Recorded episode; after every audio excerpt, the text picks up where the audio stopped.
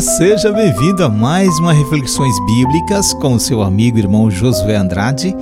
E hoje nós vamos aí meditar um pouquinho na palavra de Deus em Mateus 27, versos 40, que diz assim: Salva-te a ti mesmo se és filho de Deus e desça da cruz.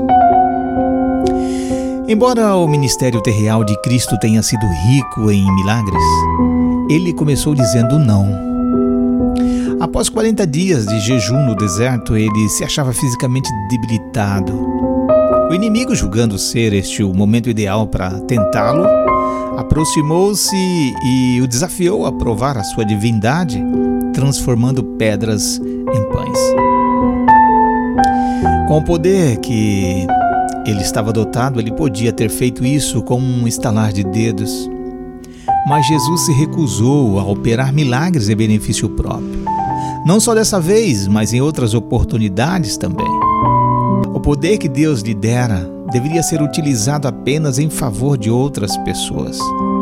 O Filho do Homem não havia vindo ao mundo para ser servido, mas para servir. Mateus 20, 20 versos 28. Posteriormente, ele alimentaria miraculosamente 5 mil pessoas, mas não alimentou a si mesmo através de um milagre. Ele salvou os outros, mas não salvou a si. Em outra ocasião, Jesus ele se recusou a atender um pedido aparentemente aceitável. Em Marcos 5, nós lemos a narrativa do endemoniado Gerazeno.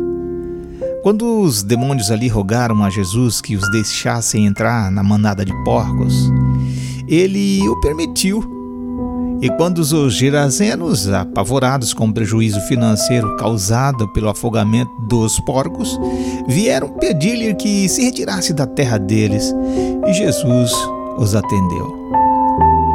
Mas quando o endemoniado, agora curado, lhe pediu para ficar com ele, Jesus disse não ao pedido dele e ordenou-lhe: Vai para casa, para os teus Anuncia-lhes tudo o que o Senhor te fez e como teve compaixão de ti.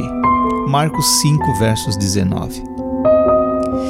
Teria sido muito agradável ao ex-endemoniado desfrutar a companhia do Mestre. Quem não gostaria, né?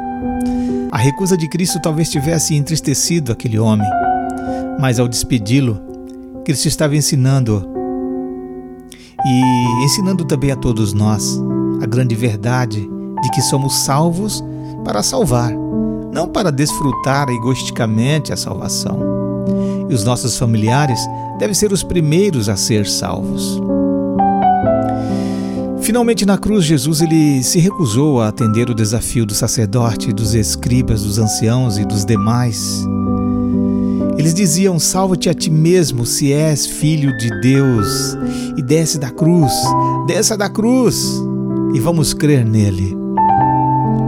Mateus 27, 40, 42. Felizmente, amigo, Cristo não os atendeu. E essa recusa salvou o mundo. Se você ainda não se deixou atrair pelos encantos de Cristo, talvez seja conquistado para Ele por suas recusas, sabia? Pois Ele está a serviço de um mundo caído, mesmo quando diz não. Gostaria que você parasse e meditasse um pouquinho a respeito disso, tá bom? Gostaria também que você orasse comigo agora. Querido Deus, me ajude a entender os nãos que recebo quando oro a Ti, quando peço alguma coisa que acho que é melhor para mim. Mas Tu que sabe todas essas coisas, entendes que a melhor resposta é um não. Eu te louvo por isso e te agradeço. Em nome de Jesus. Amém. Eu vou ficando por aqui e hoje eu quero fazer um convite para você mandar essa mensagem para os seus amigos, tá bom? Compartilhe com ele essas mensagens e abençoe o seu amigo. Abraço e um beijo no seu coração. Fique na paz.